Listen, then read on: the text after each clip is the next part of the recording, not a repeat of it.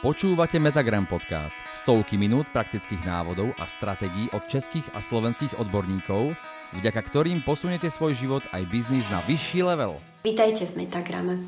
Som rada, že sa takto môžeme stretávať na tejto platforme osobnostného rozvoja, kde sú naozaj rôzne témy, ktoré tam nájdete ktoré môžu obohatiť váš život a nielen život vás a vášho partnera, ale určite aj život vašich detí, pretože každý si tu príde e, na chuť, každý si určite nájde to, čo mu veľmi vyhovuje. E, volám sa Ľudka Andrejková, som expertkou na domáce vzdelávanie a výchovu a práve dnes budeme rozprávať o tom, ako sme sa my, naša rodina, dostali k domácemu vzdelávaniu, aké boli tie tie dôvody, tie kroky, že sme sa takto rozhodli. E, porozprávame si o tom, čo je to to domáce vzdelávanie a aké je to z pohľadu e, dieťaťa, aké je to z pohľadu rodiča.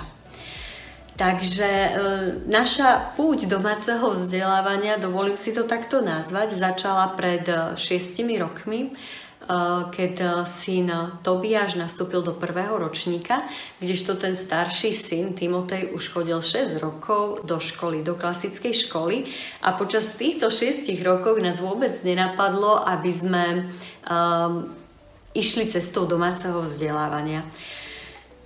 Tobiáš práve po, po nastúpení do školy uh, chodil pol roka do prvého ročníka a videli sme, že, že niečo sa deje, že niečo nie je v poriadku. Začal e, po Vianociach mať e, veľké problémy pri tom, keď mal ísť do školy. Začal vrácať, mal hnačky a my sme vedeli, že to nie je OK, že to nie je v poriadku. A zistili sme po konzultácii s lekárkou, že vznikol tam strach, vznikol tam strach z pani učiteľky a Dokonca ani vtedy, ani v tomto momente sme nehľadali ešte to riešenie domáceho vzdelávania. E, nebolo to také, že áno, touto cestou chceme ísť. E, vedeli sme, že potrebujeme niečo urobiť, aby sa zmenilo aby mohol syn Tobiáš navštevovať alebo teda vzdelávať sa čo najlepším spôsobom. U nás v Prešove mali práve v septembri otvárať iný systém vzdelávania, mala to byť taká veselá škola a preto sme sa rozhodovali, že dáme ho teda do tejto školy. Lenže potrebovali sme vykryť pol rok. Jeden pol rok, aby, aby sme nemuseli stále meniť tú školu a prostredie. Tak vtedy sme sa rozhodli, že zoberieme ho na pol rok do domáceho vzdelávania a potom nastúpi na tú veselú školu. Áno, v Metagrame sa dozviete vždy viac.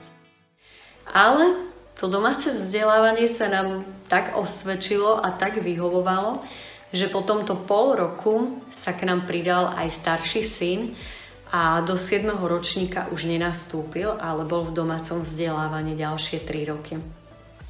Áno, viem, že môžu vám tam naskakovať tie otázky, že ako to dal, veď bol so spolužiakmi a, a určite tá socializácia, ale aj týmto otázkam sa budeme venovať v ďalšom videu. Takže my, my sme sa vlastne vtedy rozhodli, že OK, ideme do domáceho vzdelávania a naozaj sme nemali s tým skúsenosti a nebolo o tom toľko informácií. V našom okolí sme boli možno 4 rodiny, ktoré boli v domácom vzdelávaní, Eh, kde sme sa sem tam stretli a odovzdali si nejaké informácie, ale naozaj to nebolo v takom množstve a nebolo toľko vecí na internete, ako je to teraz. Takže dovolím si eh, tvrdiť a povedať, že sme naozaj boli tými takými priekop, priekopníkmi toho domáceho vzdelávania a zvlášť tu na, na východnom Slovensku u nás. Takže vybrali sme sa touto cestou toho domáceho vzdelávania Hľadali sme si spôsoby, ako nám to bude vyhovovať. A poviem vám, že na začiatku to vôbec nebolo ľahké, pretože to domáce vzdelávanie potrebujete naozaj tomu dieťaťu potom venovať určitý čas. Nemôžete možno ísť do práce.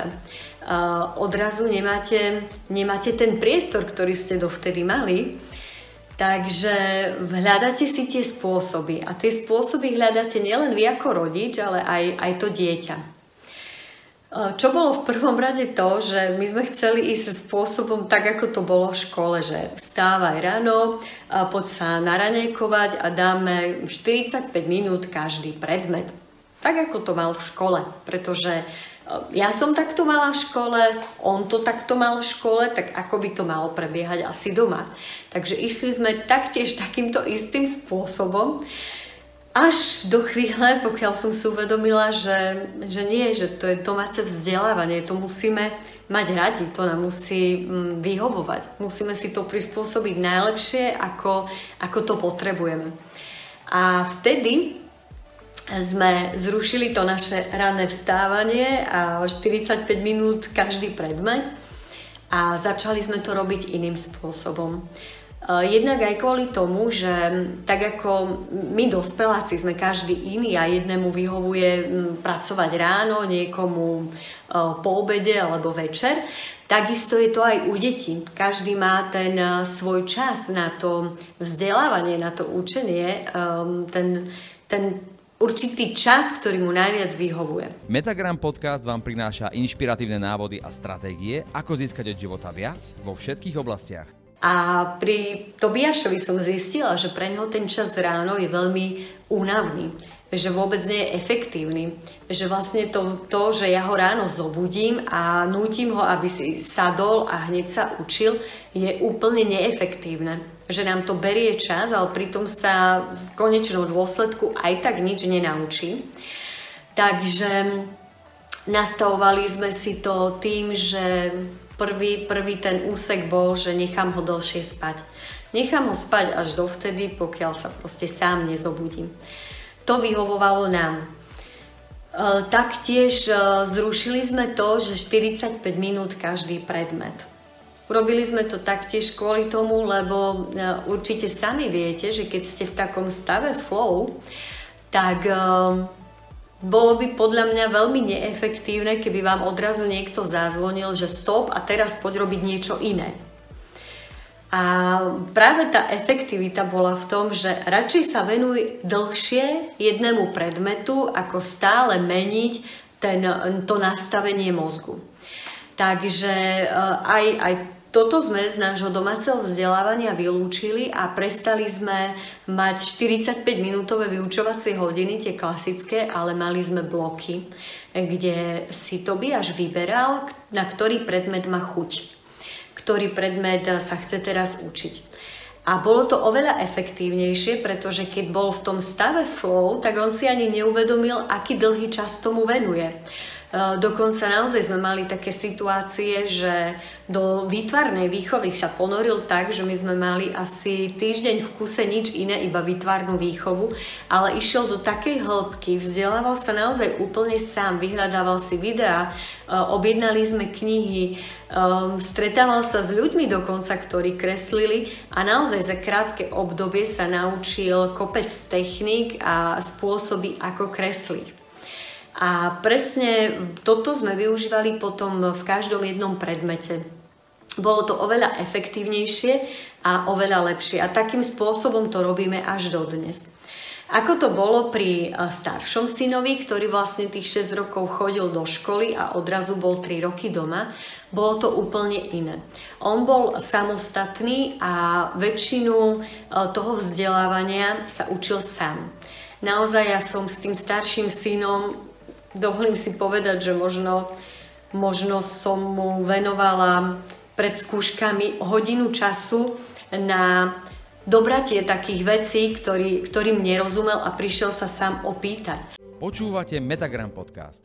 Ale naozaj každý jeden predmet sa naučil úplne sám a ja vôbec, vôbec naozaj som sa s ním vôbec neučila. A to bola tá aj samostatnosť a aj jednak aj tá zodpovednosť že áno, si v domácom vzdelávaní a ty potrebuješ sa naučiť, byť zodpovedný za to. Takže bolo to úspešné, zvládol až do 9. ročníka, teraz je ten, tento syn už druhák na strednej škole kde už chodí klasicky do školy. Ale taktiež si o tom povieme v ďalších videách, že aký je ten prechod potom na tú strednú školu. A vráťme sa teda k Tobiašovi, ktorý je momentálne šiestak. Že tento, tento systém bloku, bloku alebo vyučovania v blokoch sme si teda ponechali, ale um, máme, pridali sme si tam ďalšie, ďalšie spôsoby, ktoré nám počas toho, ako aj on sám rastie, uh, vyhovujú viacej. Takže tieto, tieto fakty ovplyvnili to, že my sme vlastne to domáce vzdelávanie si nastavili úplne podľa svojho. To, čo som vám teraz hovorila, neznamená, že takýmto spôsobom by mal teraz každý vyučovať. To je to vnímanie toho dieťaťa. Tým, že každé dieťa je naozaj jedinečné, každý dospelý človek je jedinečný a každému vyhovuje niečo iné, tak potrebujete navnímať to svoje dieťa, potrebujete s ním rozprávať, čo jemu vyhovuje, čo potrebuje. Áno, možno vám tam naskakuje otázka, ako to urobiť, keď mám doma viacej detí a každému vyhovuje niečo iné. Zase je to opäť a opäť iba o komunikácii, aby ste sa vzájomne dohodli a zladili, ako to vyhovuje. Čo je výhoda? Staršie deti dokážu učiť mladšie deti. Takže viete to viac sklbiť, viete sklbiť viac predmetov do jedného toho vyučovacieho procesu. E, ako konkrétne uvediem krátky príklad. Mali sme prírodopis, kde sme si nakreslili ľudské telo a tým pádom sme tam zahrnuli kreslenie, E, mali sme tam prírodopis, lebo kreslil ľudské orgány a pod každý e, ľudský orgán napísal ešte v anglickom jazyku. Takže sme tam zapojili aj anglický jazyk. Čo je ďalšia výhoda toho, že, že viete tam sklbiť viac predmetov a tým pádom potrebujete menej času na to vzdelávanie a dokážete si ušetriť čas na to, aby ste mohli ho tráviť spolu s rodinou, spolu s deťmi na aktivity, ktoré vám vyhovujú. Takže to sú, to sú tie také základné dôvody, prečo sme sa rozhodli ísť na to domáce vzdelávanie. Áno, v Metagrame sa dozviete vždy viac. Ale mo- mohli by sme si teda ešte vysvetliť priamo to domáce vzdelávanie, ako prebieha. Možno uh, vo väčšine prípadov vám napadne, že domáce vzdelávanie to znamená, že mám sedieť iba doma a doma sa učiť a mm, vlastne sa nebude dieťa stretávať e, s nikým, so žiadnymi inými deťmi, lebo je zatvorené iba doma. Ehm, tak toto je taký mýtus, nie je to pravda, pretože mm, to domáce vzdelávanie nám dáva veľkú slobodu. Vy sa môžete učiť kdekoľvek, kde ste, či ste na dovolenke, či ste pri vode, či ste v lese, či ste mm, kdekoľvek na cestách, je to, je to úplne jedno. Vy sa viete učiť kdekoľvek, Takže toto je naozaj veľká, veľká výhoda, ktorú my vnímame, že je pre nás veľmi, veľmi podstatnou tou výhodou. Keď to porovnáme s tým, čo možno bolo teraz prednedávnom, tom dištančné vzdelávanie, tak um, Viem, že keď som rozprávala s rodičmi, tak e, sa mi stiažovali, že ako, ako, ako my sme to zvládli, veď oni len teraz mali určité obdobie, to dištančné vzdelávanie a bolo to niečo strašné. Viem prečo. Viem, vysvetlím vám to. Ten dôvod je ten, že uh, tam vám presne určovali ten čas. Teraz musíš robiť to. Uh, teraz sa prihlás na hodinu, teraz urob tento projekt, teraz ho musíš poslať a vy ako rodič ste boli eh, pod stresom spolu s tým dieťaťom. Potrebo- a to už nevravím, ak ste mali viacej detí doma a pri každom jednom ste to potrebovali riešiť, tak to bolo určite veľmi, veľmi náročné a máte môj obdiv, že ste to takto zvládli počas tohto obdobia. Takže v tom domácom vzdelávaní tieto veci vypadnú pretože naozaj vy sa učíte vtedy, kedy vám to vyhovuje. Nemusíte uh, dokladovať žiadne uh, projekty do určitej hodiny v danom dni. Jednoducho tie projekty prinesiete iba na preskúšanie. Takže naozaj je tam tá veľká sloboda, je tam ten pokoj, ktorý uh, v dnešnej dobe je veľmi potrebný jednak aj pri, tej, pri tom napredovaní toho dieťaťa.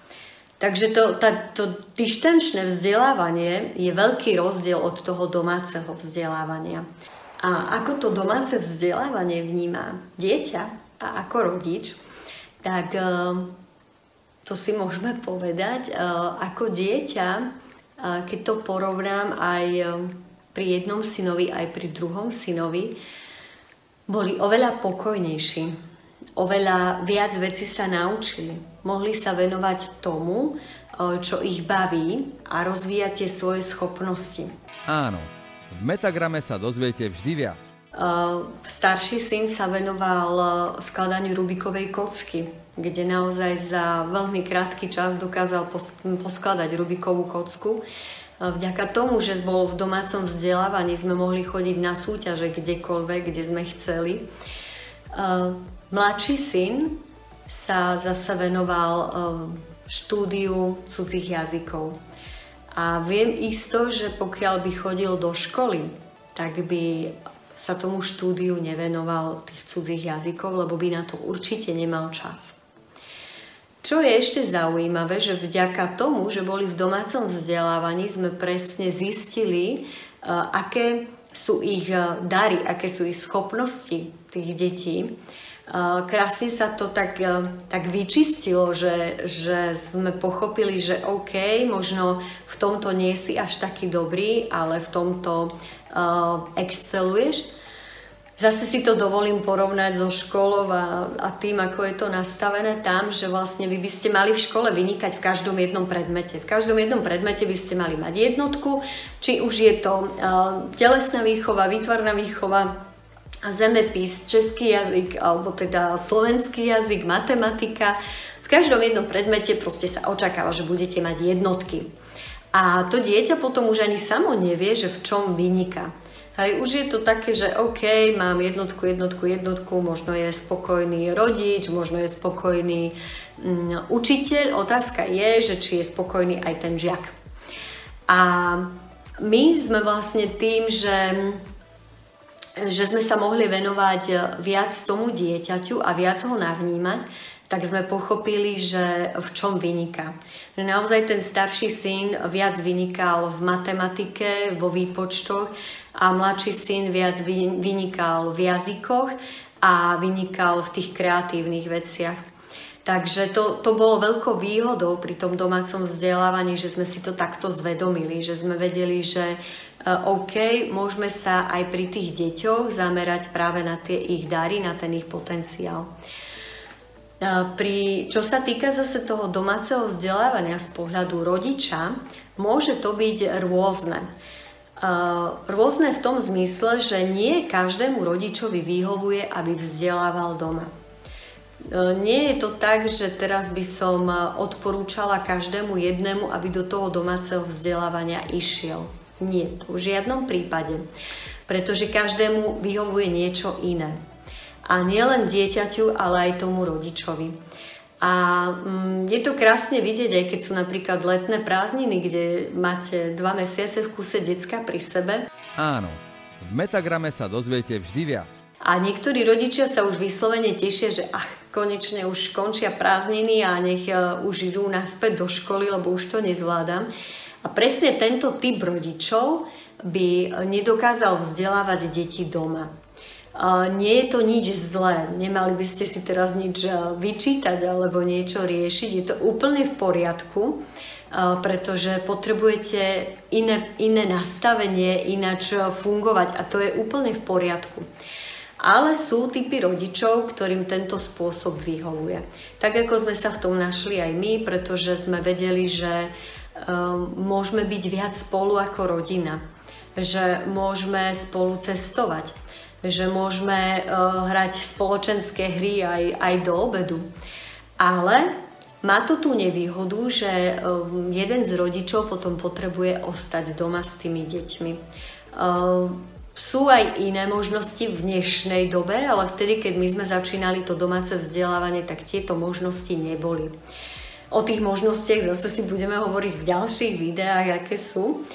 Ale naozaj e, to domáce vzdelávanie je dobre si premyslieť aj z pohľadu dieťaťa, či mu to vyhovuje, ale jednak aj z pohľadu toho rodiča, či to vôbec zvládnem, či to, či to vyhovuje nám ako rodine a či to domáce vzdelávanie nám viac neuškodí, ako pomôže.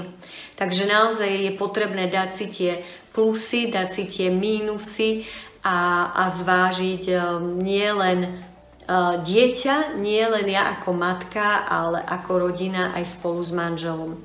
Pretože ak je manžel alebo manželka, ktorí nie sú naklonení tomu domácemu vzdelávaniu, tak takisto neodporúčam do toho ísť z toho dôvodu, že ten partner potom hľadá určitú chybu, eh, hľadá, kedy nastane nejaké maličké zlyhanie, aby mohol vyčítať. A to taktiež nie je v poriadku, lebo je pod stresom aj to dieťa a je pod stresom aj ten druhý partner. Takže naozaj je je, je veľmi dôležité, aby tam bol ten súlad e, celej rodiny, aby to bolo v poriadku aj z pohľadu dieťaťa, aj z pohľadu obidvoch partnerov, lebo vtedy je ten súlad, tá harmónia a vtedy to dokáže fungovať naozaj aj v tom domácom vzdelávaní. Tak e, som rada, že som vám v týchto videách mohla odozdať ten ten náš príbeh, ako sme sa do tohto domáceho vzdelávania dostali. Čo nám to dalo, čo to vlastne to domáce vzdelávanie v podstate znamená. A teším sa na ďalšie videá, kde si povieme už možno aj tie konkrétne praktické veci, ako vstúpiť do domáceho vzdelávania, čo na to potrebujete, aké sú možnosti a, a kopec, kopec ďalších informácií, tak teším sa na vás všetkých v ďalšom videu a dúfam, že si vzájomne budeme naozaj odovzdávať informácie, ktoré nás budú posúvať a ak by ste mali nejaké otázky, tak kľudne môžete aj do komentárov napísať. Veľmi rada sa potom na to pozriem, zodpoviem vám. A, a teším sa na, na naše videá, na, na naše stretnutia spoločné na Metagrame. Prajem vám pekný zvyšok dňa. Počúvali ste Metagram podcast, výber z videí vzdelávacej platformy Metagram. Pre plný zážitok navštívte stránku metagram.sk a získajte ho na 7 dní zdarma.